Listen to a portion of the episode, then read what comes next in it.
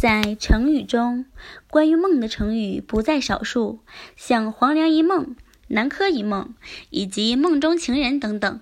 这反映出做梦对于每一个人来说是一件很常见的问题，并没有什么特别。在梦中，我们可能会发现自己成了首富，或者梦见自己久未相见的亲友，更多可能是梦到一些没有逻辑、莫名其妙的情节。有人说，在做梦过程中，大脑没有得到休息，所以经常做梦容易导致睡眠质量变差。那么，经常做梦是不是代表睡眠质量不好呢？一个人经常做梦又是什么原因呢？其实，做梦是一种常见的生理现象，而每个人每个晚上都会做几个梦，只是并不是所有人都会记得自己曾经做过了什么梦。很多人醒来不记得梦中的情节，就会认为自己并没有做梦。有些人记得自己做梦的情节，所以才知道自己有做过梦。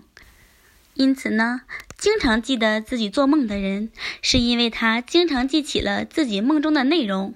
而如果经常记得自己做过的梦，也不一定代表睡眠质量差，因为人睡眠时分快速眼动期以及非快速眼动期。大部分做梦在快速眼动期，如果人在这个时候醒来，就能清楚地回忆起梦境。一般来说，快速眼动期占总的睡眠质量的四分之一左右，这对于人的睡眠质量是没有很大的影响的。在其他时期，梦的回忆一般都是不完整的。如果第二天醒来能记得梦境的零碎记忆，这也不影响自己的睡眠质量，除非发现自己几乎整晚都在做梦。从而造成夜间多醒、失眠，这才算损伤了睡眠质量。期间如果伴随记忆力下降，则需要到睡眠专科或心理科就诊接受治疗。其实每天晚上睡觉做梦，并不代表大脑有问题，相反，适当的做梦对于个体来说是正常的生理需求。而且还有研究发现，对梦的剥夺会导致人体一系列生理异常和不良的心理反应。也就是无梦睡眠，不仅导致睡眠质量极差，而且还可能是大脑受损害或者存在睡眠疾病的一种征兆，